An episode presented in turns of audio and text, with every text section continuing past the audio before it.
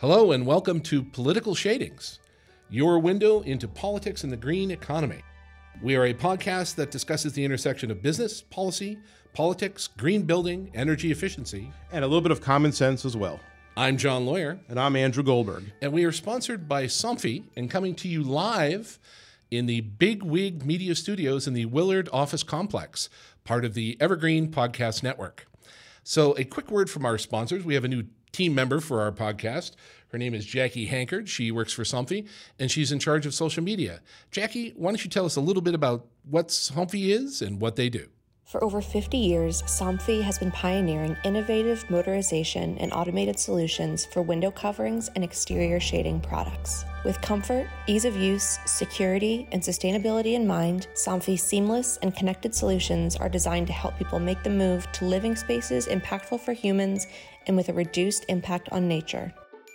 Thanks, Jackie. Really appreciate that. And so we also want to make sure that you guys know that beautiful music you hear in our intro uh, is by the studio musician Joshua Espinoza. That's joshuaespinoza.com. He's a fantastic studio musician. It was great to work with, and we really like that music. After the break, we will be coming back to talk to Andrew and obviously me about what's going on in Washington, D.C. We'll be right back.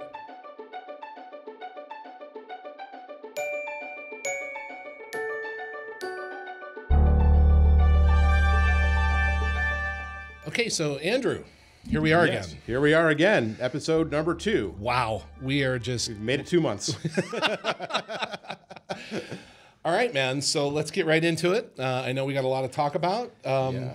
What's going on? Like, what's what's the focus in Washington D.C.? What's wh- where are we at? well, see, other than the heat, which is, uh, of course, a problem pretty much everywhere. Yeah. Uh, well, a lot of heat on Capitol Hill also. Uh, right now, Congress is basically wrapping up for its summer break, uh, but they've not gotten a lot of work done.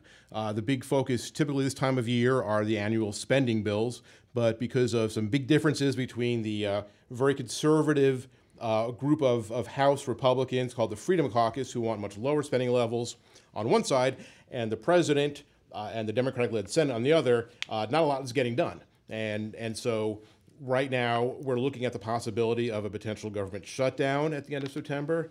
Uh, in addition, the annual defense spending bill, which is something that Congress has passed fairly easily every year for the last half century, uh, may actually be uh, in jeopardy this year because of some some controversial uh, riders attached uh, on the House side, and so, you know, things are are a little bit um, how should I put this unsettled at the moment right now. Uh, th- that seems to be the new normal. I, it- that really is a new normal. Uh, you know, it, it really raises uh, that, that question of how you get things done in Washington. Yeah. Uh, and it's become a real real challenge because you have on one side you have a president who who wants to get things done, like all presidents, wants to act. You have the Congress there that, in many cases, uh, you know, stands in the way, and it happens with parties on on both sides. We're not saying that it's one side or the other. There is this gridlock, but it really speaks a lot to some of the how hard it is to get legislation uh, and policy passed because any one or, or small group of members of Congress can, can block everything and hold things up. So, what's the net effect of that, other than the dreaded term gridlock?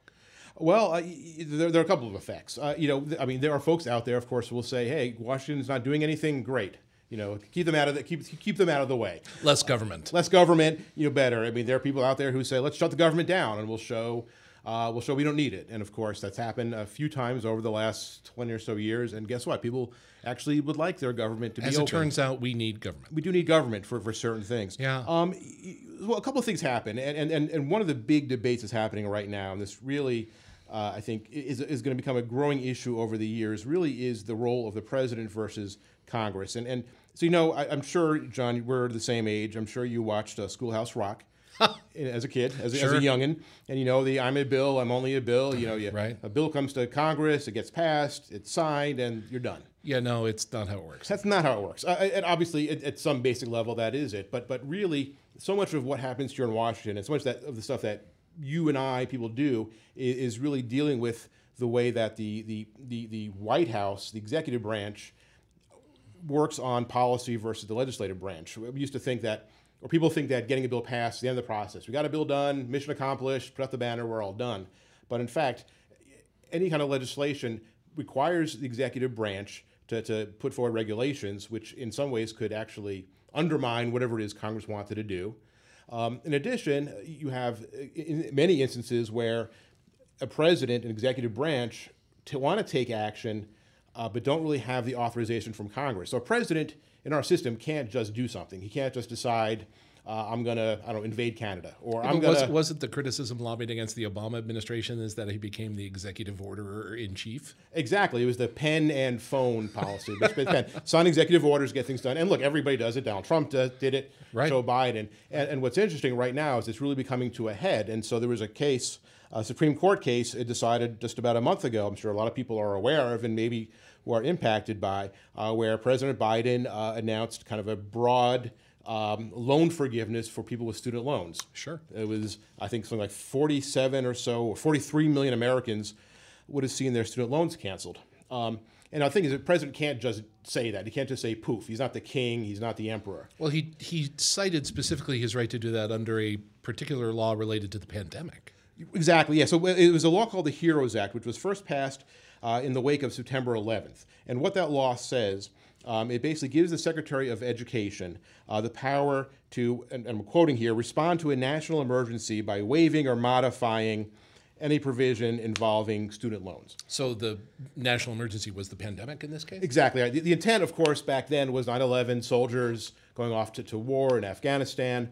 Uh, but what the president said was look, okay, this meets the requirement. There's a national emergency, a pandemic. We can agree upon that. The law says that we have the right to waive or modify the provision. So the way that I'm going to modify it is by forgiving the loans. So Okay. Okay. And the And- Supreme Court said no. said not so fast. So uh, a bunch of states uh, sued over this, and the Supreme Court ruled six to three. The conservatives in the majority versus the, the, the liberal justices, and said, "Well, no, you can't do that. You overstep your authority." And what they they they put forward is, this gets a little bit maybe in the weeds, but it's going to become a big issue for a lot of uh, issues that affect all of us. Is they invoke something called the major questions doctrine, which basically says that if Congress wanted to give the executive branch the power to do something, then they would have spelled it out. And if they didn't spell it out, the, the president can't do it. So, in other words, if Congress back in 2003, when the HEROES Act passed, said in that law that in the case of an emergency, including a pandemic, the president has the right to cancel student loan debt or something, then the president's actions would have been fine. Under the Supreme Court's ruling, because Congress did not say that, did not give that level of specificity, he does not have the authority to go ahead and do that. Okay, but correct me if I'm wrong. They've, and to use the off used term, pivoted, and said the Secretary of Education has the right to establish policy on things like student loans. So we're going to go ahead and create a program to forgive student loans within the rights of the office of the Secretary of Education. Well, they're trying to do that now, and so they did come out, come out with some other provisions, some other rules that will actually forgive loans for, for folks. But really, what the Supreme Court is saying that look, if you want to forgive all these student loans, Congress has to pass a law. Now, obviously, Congress has not done that, and under the current political makeup, it's it's not going to anytime going soon. to, right. Right, and, and, so, and so this becomes a really big issue. The question is, what can the president actually do? Um, and it is going to affect a lot of issues. Uh, it affects environment, where this administration has done a lot to really use, say, the Clean Air Act and uh, the EPA to try to address climate change. And the court has said in the past, well, no, I mean, the laws, the Clean Air Act, which passed back in the you know, 30 or so, 30, 40, whatever Right, years ago, right. doesn't talk about climate change, so you can't use it that way. Uh, but so here's the issue then. If Congress can't pass legislation because of that gridlock you talked about, but the president is constrained in acting if Congress doesn't do it, well, that's when you get kind of stuck. And it becomes very hard to, to, to take action. So, okay, we we have the inability of the executive branch basically to interact with the legislative branch as influenced by the judicial branch. Exactly. That's your separation of powers right there. They're all involved together. And, and to be clear, I don't want to overstate it. Obviously, there is still latitude in terms of what presidents and executive branch agencies can do within laws. I mean, th- there certainly is some latitude. Congress does not pass, the laws Congress passes don't give every single detail. There is some flexibility given uh, to agencies. But the question is, where does that end? Wh- At what Right, point right. does a president do you say to a president essentially, no, that's too far? And look, uh, if you are a partisan, if you're a partisan Democrat or Republican, look, obviously you'd love for a Democratic president to, to, to, to push the boundaries and do things you want. If you're a Republican, you want a Republican president to do that. So you could argue that, that this is totally fair. Uh, but what it means is that when you have a situation where Congress is not able to deal with big issues like immigration, another example where there's not been an immigration reform passed in, at this point, I think almost 40 years. 40 years, yeah. Right, and we have an issue at the border with, with the migrant crisis. And, and just this week, uh, a court in out west said the, the administration, its policy on migrants was unconstitutional because Congress had not authorized it. Well, there is no policy essentially. So, so what do you do? Right. What's so? I, again, we're left with okay. So all three areas of government don't agree. Right. Now what? Well, that's that's that's, the question, and that that's a challenge. And, and I'll say it, it's uh, it becomes a bigger challenge when you think about some of the issues we're coming out with. Now, I know later on in the podcast we'll be talking to a, a couple of folks from Fiscal Note who are working really a lot on AI. Right. Uh, that's a big issue that is coming up. We all know it. Uh, six months ago, uh, no one had heard of Chat GBT, and now it's become somewhat ubiquitous. Certainly, we're seeing uh, concerns about deep fakes on the internet, uh, videos that are created. And, and of course, AI has a lot of uses. It's been around for a very long time, but it's really exploded. And the question is with a technology like uh, artificial intelligence that is changing so quickly, how can the government keep up? How can it actually do? How can it actually provide rules and guidelines so that it's not abused or not used in, in dangerous or harmful or discriminatory ways, but, but do that in a way that works at the speed of government? yeah, we're we're we're bringing these experts in from Fiscal Note. Um, they are a issues management and legislative tracking company, but the, correct me if I'm wrong, this is our first in studio guests. These are our very first in studio guests, live in person here at the uh, at the beautiful Willard office complex. Well, we can't wait to get into it. Um, so we're going to take a quick break, and we'll bring in uh, T.L. Willis, who's the general manager of public policy at Fiscal Note, and Taylor Delawi, who's the senior director of business development, risk, and ESG. We'll be right back.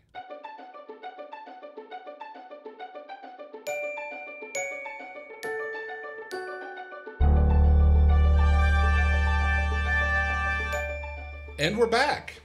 Uh, today we are actually joined live in studio with our first studio guest. This is very exciting. it's very exciting for uh, political shadings.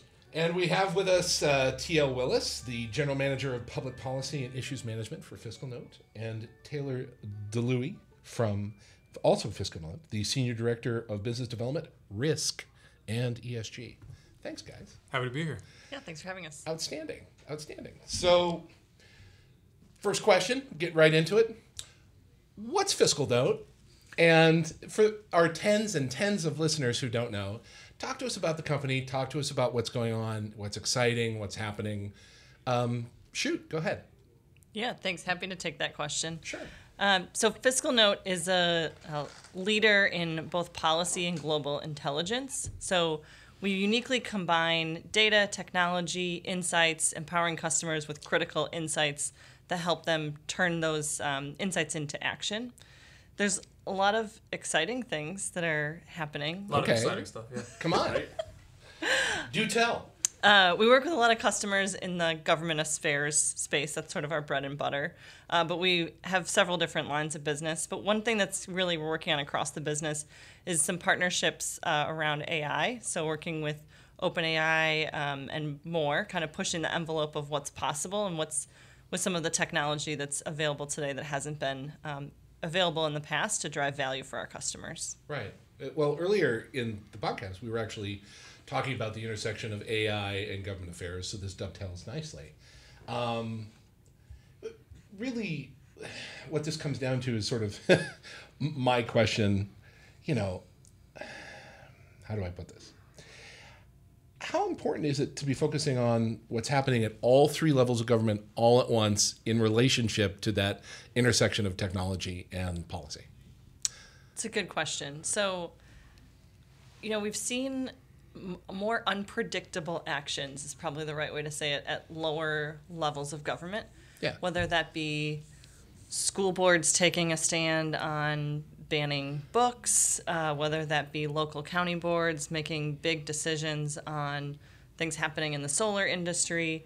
Um, you know, in the U.S., we also saw last year pretty political or a pretty uh, important decision from the Supreme Court which pu- pushed all abortion legislation to the states instead of being um, decided federally. And that makes it really challenging for people in government affairs because now all of a sudden you have to pay attention to not just what's happening in your state, but what's happening in other states because that impacts your work. Also, what's happening at the local level. And then eh, in my world, I think bigger. And on the global scale, people also have to pay attention to what's happening in other countries around the world because sometimes that legislation makes its way over to the US, especially in the EU. So it's this melding of all of this information um, from a variety of levels of government, which has really changed pretty dramatically in the last several years, especially thinking about the local level being so important today. So compared to that's really how that's the big change then is is local all the way up to international. Mm-hmm. So okay, then w- talk to us about where AI fits into that. Like how does how how is how is AI influencing that? I mean, I think it is influencing all levels of government, but it's also where the information is coming from, right? Yeah. So you think about, uh, to TL's point, you know, where the sort of stone is being thrown that's going to create the subsequent ripple effect. Oftentimes we see all of these different manifestations of policy movements happening at a local level because you have a lot of different municipalities, counties, you know, local lawmakers that are driving, uh, you know, different social change issues, different issues around the environment. Uh, and that then in turn creates more state legislation and more movement around the state level, and then trickles up. trickles up. And then also from an opposite perspective, she mentioned a lot of the work that we do in the EU, and really the EU being the trail, trailblazer as it relates to uh, a lot of the work in ESG, which I know we'll hit on a little bit later too. Sure. Um, but how that's affecting the state legislation in California, which you know always has some effect on uh, the trends that we see in other states too. All that to say is AI is not driving those changes necessarily, but it's driving the information that people sometimes are receiving that they're now ingesting, whether it's news, whether it's social media, whether it's uh, information that they're getting, you know, secondhand perhaps from their friend, that they're now in turn having to act on in one way, shape, or form. That I think also has a big effect on the policy. Yeah, that, that's really interesting, and it, it, it raises another issue which we've seen over the last couple of years, which is this idea that everybody has their own truth, right? Right. We heard about alternative facts a few years ago, and people can't always even agree on what the basic information is, and it seems like AI could very well make that worse. Uh, maybe it'll make it better in some ways. I mean, especially for a company like Fiscal Note, how do you how do you make sure that you're providing timely, accurate information for your clients and others? You know, and making sure that what you're getting out there to people is is the right information. Yeah. Yeah. That's a good question. So we have a team of uh, reporters for CQ, uh, which is one of the brands of Fiscal Note that every day spend their time up on Capitol Hill. So they're there in person. They're seeing things go back and forth, and so really focusing on the reporting they do is really factual based. Like where are the dollars allocated, where does it go, and how was the, that decision made. Um, not relying on summaries provided by lawmakers or anyone else, but insist on you know we read a lot of that legislation and analyze it ourselves. Think there's certainly a risk when you look at generative AI and the things that are possible today. Uh, you have to be really careful in what you read and what you interpret because it can be a little gray in terms of what's real and what's not. But the goal of what we do in CQ is, you know, thinking about the facts and how do we um, make that indisputable. And we're there every day, so we know ins and outs for better for worse what's going on. That's great. and, and I'll say that, that, that that's true, and I'll just put a little plug in for CQ. And having been in Washington for about 30 years now, going back to working on the Hill, and as a, as, as a lobbyist, uh, CQ has always been a really good, reliable source of information. It's just the facts, that, which makes it really helpful, and that's really useful because there is so much information out there, which uh, much of it is driven by certain agendas, which is fine, but having the, the kind of the pure information is really helpful. Yeah, I, you know, I, I think about that, and the, you know, and the perception of sort of the outside the beltway. You say the word lobbying, and there's there's a, um, so, shall we say, a connotation, good or bad, to it, right? And ultimately, you know, with legislative tracking, regulatory tracking, issues management, what, whatever whatever sort of term you want to apply to what Fiscal Note does, there's this impression that lobbyists are basically in the back room talking individually with with over steak dinners and bottles of wine or whatever. So so really what this comes down to is your job is to track the development of legislation and regulation.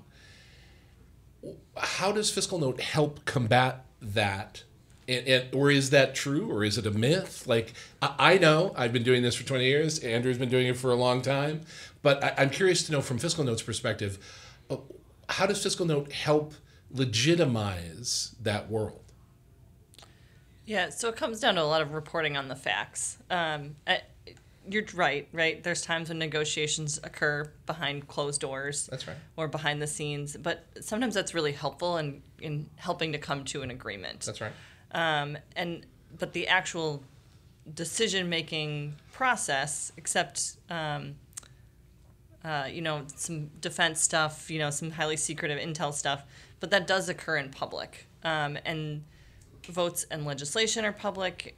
We're there for all of that, right? The committee hearings, all, all that information, um, and it's our job to take that information, distill down the key points, and ensure that our clients have that information accurately and timely.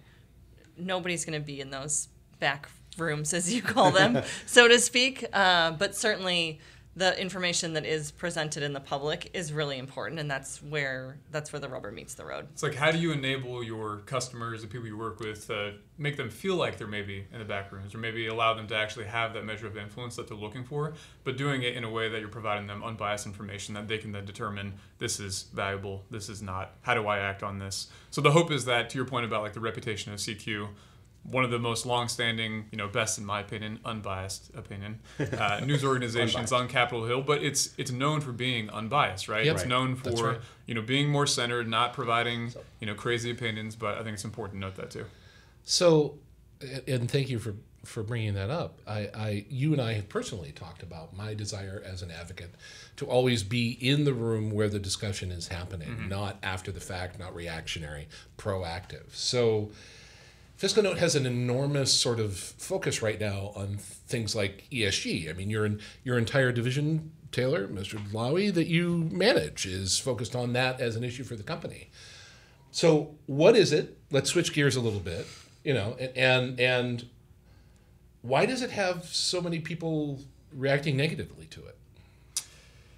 There's a lot of different factors you could go into that. Um, I think to you know I'm, I I can't give you the you know basic superficial answers. I thought a lot about this. Um, Yeah. And one thing to preface, right? We have a large team that is supporting our ESG line of business. Even though I, I appreciate it, I want to make sure that I highlight the fact that folks like TL, uh, Gerald Yao, co-founder of Fiscal Note, and many It's- more, it's a you know, big team. that. Yeah. Um, I think ESG is so polarizing for a number of reasons, right? I mean, you talked, you and I talked about this. You know that ESG has been around forever. ESG as a coined term, I think, is Decades. fairly. It's it, it's it's decades old, but like now it's become more mainstream. You know, to I mean, frankly, two years ago I didn't really know what it was, how to spell it, let alone really like how to define each one of those letters. But you could probably ask most people on the street today. And they would have the same, you know, assumption. They don't know what it is. Right. But why is it so polarizing with lawmakers, with the general public? I think it's based upon the fact that it's a huge movement, uh, especially with the work that we do with like commercial corporates, to allow for there to be more transparency, more accountability, you know, to affect change. Ideally, I think ESG's intent is very positive, but of course, how that can be construed with lawmakers and the public sometimes is, uh, you know, often spun in a way that's to their agenda, to their advantage. But I think at its core, the ESG is a very positive movement. It's just more of a question of, you know, how you're using that narrative to, you know, drive your agenda, whether it's, you know, through enacting new ESG policy that would affect uh, how financial institutions are investing their capital, or rather just like changing the way that uh, you know certain pieces of policy would affect the environment, right? To hopefully save trees, change climate, uh, all that, and Right. save the climate, I should say. So, e- ESG, what's the acronym? Yeah, I, I don't. Let's know. start there. Pop quiz. Environmental, Yeah. environmental, social governance. So Yeah. each piece is really like a key category for a company, but uh, the majority of folks that we work with are looking more at the environmental component. So regulatory implications tied to environmental change, and then ultimately how they're actually managing their carbon footprint, you know, and, and really measuring sort of their uh, distribution across their supply chain, their uh, immediate sort of uh, carbon outputs, everything like that. So somebody has to be asking for it. There has to be a demand created for it. You guys represent huge companies. Like a, a very large percentage of the Fortune 500 uses Fiscal Note as a platform, right? Right. Mm-hmm. So someone's asking for it. In my world, if someone's asking for it, that usually means it's either investors or leadership are saying this is a priority. We need to do this. Who who who are you hearing from that are saying this is a priority? Everybody. Everybody. Yes, I mean, you, if you talk to in the past nine months since I've really been focusing on this, I probably have talked to over uh, hundred ESG practitioners from the majority of these, you know, Fortune 500 commercial corporates, and it's amazing because they're getting pressure as sometimes one individual that's managing an entire program, Right. from external customers, from regulators, from their own internal executives who are also learning how to spell it themselves, um, as well as you know board of investors. So there's a lot of people that are trying to wrap their head around it uh, and really say, all right, how do we become you know leaders in this space? How do we use this as a, a mechanism to not just hold ourselves accountable to improve the environment, but also do good to do well. And I think that's a really important thing to note is that doing good is not good enough at this point. It really has to be tied into uh, identifying potential enterprise risk or where there might be implications to the business while also leveraging ESG more from like a economic growth standpoint. How do we really make this a part of our DNA as a company so that we can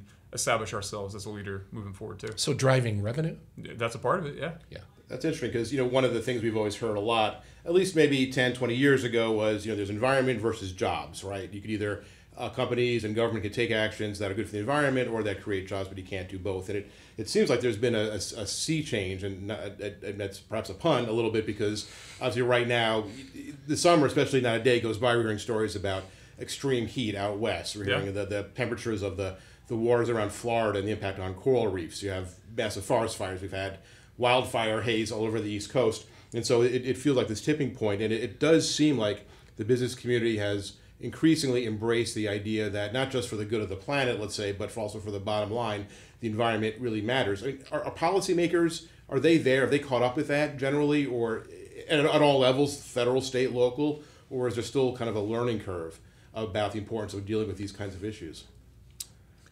Education is always I was key. going to say, yeah, yeah. yeah. That's Internal and external. in, internal and external. But I think uh, it's a complicated topic. Uh, each one of the ac- letters of the acronym is a complicated topic and requires a reasonable amount of education. Uh, that becomes even more important at the local level when you're faced with a lot of different topic areas. You can become a little bit more specialized, um, but certainly I think it comes down to education. I'll turn over to you, Taylor. You know, I mean, I think that, you know, on any subject that you highlight, right, whether it's AI or ESG, you're never going to truly be an expert. I think it's always changing. There's always new information. There's always a new movement. There's always a new initiative. So I think those out there that portray themselves as true ESG experts, right? Maybe they're at the forefront today, but mm-hmm. you always have to be a student of the game. You always have to be seeking out how to better yourself, better your colleagues, like identify new mechanisms to hold ourselves and our companies more accountable, right? To actually not just like say, hey, we're doing this, and of course that's where greenwashing ties in, but actually mean it, back it up with action, back it up with capital, back it up with resources.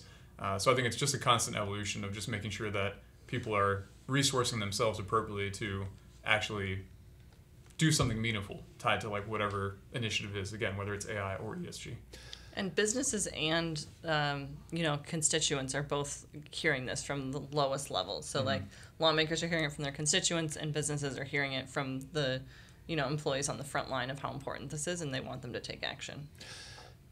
is it a generational thing? So, in other words, um, there's a hearing on Capitol Hill about AI, and some of these senators and congressmen don't even know how to use their phones. Is is it a generational issue? Like, is this being driven from a Gen Z or a millennial perspective, or is it across the board what you describe? i think that it is something that you couldn't define one generation as being sort of the catalyst for this movement for this change i mean even at all these various conferences that i've been to i mean leo Scry and bob eccles are both like very well renowned Yeah. uh, professors and uh, have been talking about this for a very long time um, I mean, they are not a part of the Gen Z generation, right? Right. They're Right. not a new movement. I think this is to our point earlier about it having been around for a very long time. Yeah. It's been there. It's been a part of business. It's been a part of uh, legislative and regulatory discussions. But I think now it's just, you know, becoming more broadly adopted. Partly because it has to be, right? Like it has to be a part of a company's DNA. You know, whether you want it to be or not, because like this is where the movement is is happening. And I think it's a collective effort from multiple different generations, multiple different industries, multiple different, uh, you know, people from all types of backgrounds, whether brand new in a company or you know you've been there for 20 plus years. So I think it's just something that is more universal. Yeah, I, I'm glad to hear you say that. I had a, a colleague of mine, I was discussing this with, and, and particularly the ESG issue, and he was happened to be in a state talking to a, a, a state attorney general who brushed by real quick. Hey, how you doing? Good to see you. Hey, I have a question for you. Um, is your effort woke? and and the the lobbyist in question was taken a little aback, and he said, "No, your state has tightened standards to the point where we have to respond that way. And by the way, we've been in business for 150 years. We want to lead this issue because that's what we do." Mm-hmm right? It's not about one ideology or one agenda. It's about this is what business is. Exactly, yeah. And that goes back to the fact that we want to operate off of facts. We want to enable technology to provide our customers, provide our internal employees, provide people that we work with the facts so that they can go and make their own, as best as it can be, educated opinion on what they need to do and how they need to take action on it. Um, and I think it's tough too because we're humans, we all have our own opinions. Right. But at the same time, it's like, how do we sort of layer that into factual evidence of what needs to be done to, as cheesy as it is, make the world a better place? That's kind of the hope of you know what type of information we're providing the people we work with. I mean, we we live in a very capitalist society, but you know, it's also nice to be able to look yourself in the mirror every morning and know you're doing the right thing for the right reason. Trying to, yeah. trying to, doing everything you can to. Yeah, exactly. that's right. So, a question going back a little bit to AI, but it also, I mean, it impacts other issues. I mean, you get the sense when you, at least here in Washington, when you see policymakers talk about AI, they're kind of afraid of it. Mm-hmm. Uh, look, six months ago, none of us had heard of ChatGPT, and now it's become somewhat ubiquitous. In fact, everything I'm saying is done on ChatGPT. Not really, but um, but but there is a certain amount of almost worry about it. You had uh, Chuck Schumer, the Senate Majority Leader, coming out saying we need to have a whole new kind of framework for how we deal with regulation of policy because it's, it's it's evolving so fast. I mean, are, are you you work in this? You're involved in this. Are you afraid of AI, or are you excited about it, or a little both. Yeah, I mean, look, Arnold Schwarzenegger's not going to jump out of a ship and tell me how to be back, right? We're not going to do that. so Skynet is not real. Is no. that what you're saying? Well, okay. I don't know. Maybe yes, it is. No oh, it is. Oh, oh, sorry. Sorry, I said that out loud. We can cut that out during post editing. We'll do that in post. No but no, I don't. I wouldn't say that I'm. You know, people are always afraid of things that they don't know, right? People are always afraid of things that they don't know, they don't understand. That's typically where fear comes from. But um, I would say, do I know really about AI and all this kind of stuff? I mean, to me, I probably am no better than the next guy on the street. You know, when you really get down to it, on what it is, what it can do for us, what it can't do for us, why it might be scary. So I think part of it is what we talked about, right? Continued education, right? Making sure that you're having conversations with people that share your perspective and also don't share your perspective because I think that allows you to actually understand what's out there and you know ultimately how you can use it right in your best interest right. and the people around you. So uh, personally, I don't think AI is scary, but I think that it is something that we have seen right with a lot of the people that we work with and it really comes down to you know trying to enable them with the right information arm them with the right facts right so that they can go in and, and really use it as they see fit right to the benefit of their company their uh, you know business their family right all of that I've been building AI products for the last seven years. I was going to say, yeah. uh, it's really about the training data, and so yeah. there's no reason to be afraid of it if you have have the right training data. Um, and so something a company like OpenAI and ChatGPT, their product, they've spent a lot of time in getting that training data right, uh, because it, your product is only as good as that training data set. Right. Yeah, I, I, I think there's two schools of thought there. Either it can really aid in what I do, or it's a threat to what mm-hmm. I do.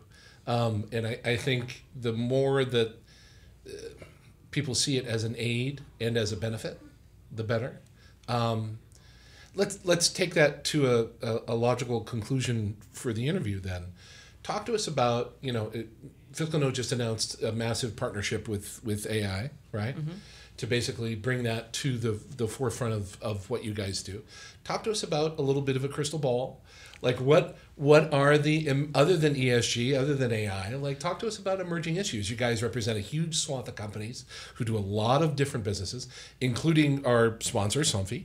Um, what does what does all this mean to a company like Somfy and what are those some of those issues just you know freewheeling like there's no wrong answer yeah, there's a lot of interesting issues happening across the world today. Yeah. I'm happy to name a few, and maybe Taylor, you can jump in. Um, we're seeing a lot around data privacy, uh, mm-hmm. uh, especially in the AI space, and how do you? Um, how do we protect that? How do we protect that? Uh, and so that's thinking about the federal government in the U.S. doesn't exactly move. It's like turning a cruise ship, right? It's not on Yeah. a dime. um, and so it takes some time for that regulation and uh, legislation to catch up. And so I think there's a lot of uh, opportunity there in terms of data privacy. That's probably the biggest one that I think is coming up that's like bubbling up behind the scenes for a lot of our customers. I'll let you jump in with some other ones. And although maybe it's not an issue topic per se, or like an issue at its core, it also has like, like a lot of branches of subtopics. But supply chain issues as a whole, especially with the war in Ukraine, right? We look at a lot of like macro uh, geopolitical trends that are ultimately driving change across different countries, the relationships of those countries, the relationships of the policymakers in those countries. So right? almost unintended consequences. Exactly, yeah, or intended sometimes too. Yeah. I mean, you know, you look at a lot of the tax tariffs, you know, that have inhibited trade or try to facilitate it. It's uh, something that we always look at. So, uh, as you know, globalization has continued just to evolve and uh, you know grow, and where its information is just so much more readily available. I think that also causes us to actually see what's happening on the other side of the world, and then we actually can see those ripple effects from uh, you know what one country is deciding to do or maybe not do, and then ultimately how it's actually affecting you know you as a consumer at home where. I don't get my favorite cereal because there's a wheat shortage. Why is that happening? I don't know. Right, right. So does that become a predictive tool?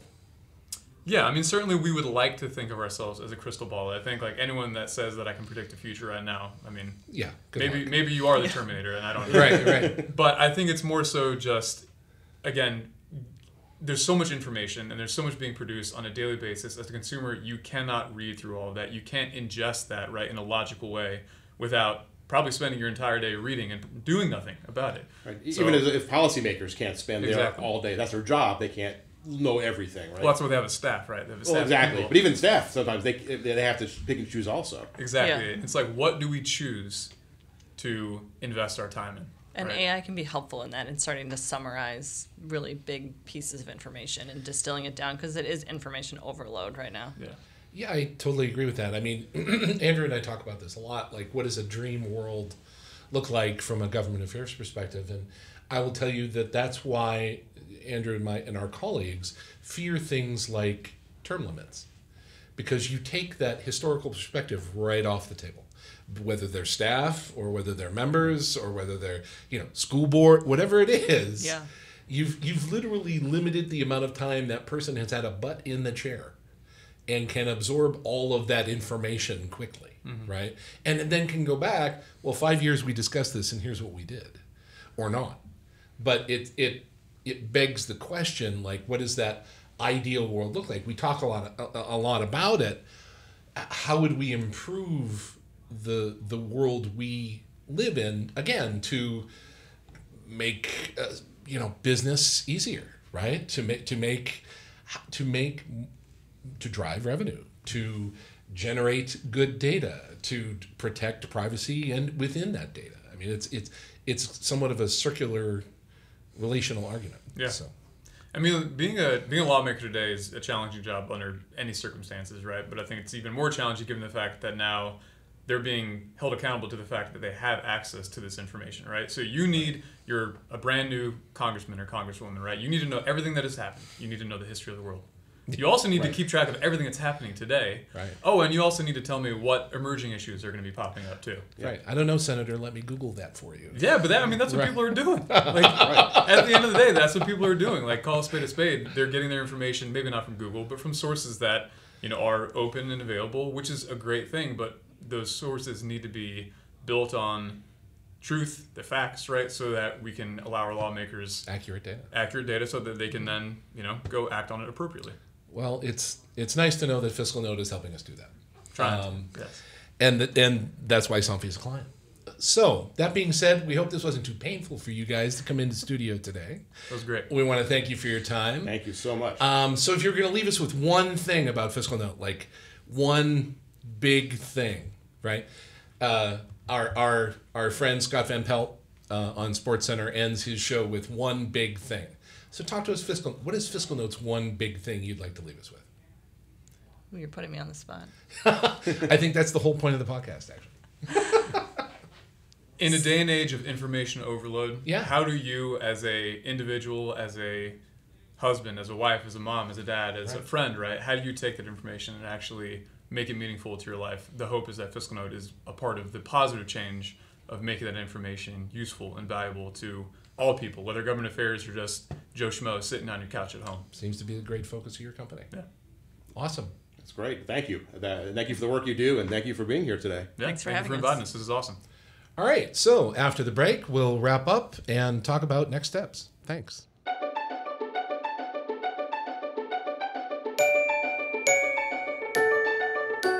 Well, that was a lot of information from TL and Taylor. Yeah, that was really uh, fantastic, and I mean it, it's a great uh, company. It's, it's their, their their most powerful asset really is their credibility. There's so much information out there, some of it true, some of it not true, and and what they really do is provide accurate information and, and context, which is so important for policymakers and, and the public. Well, we really enjoyed having them in studio today, and it was a great conversation. We hope you enjoyed it. I'm John Lawyer for the Political Shadings Podcast.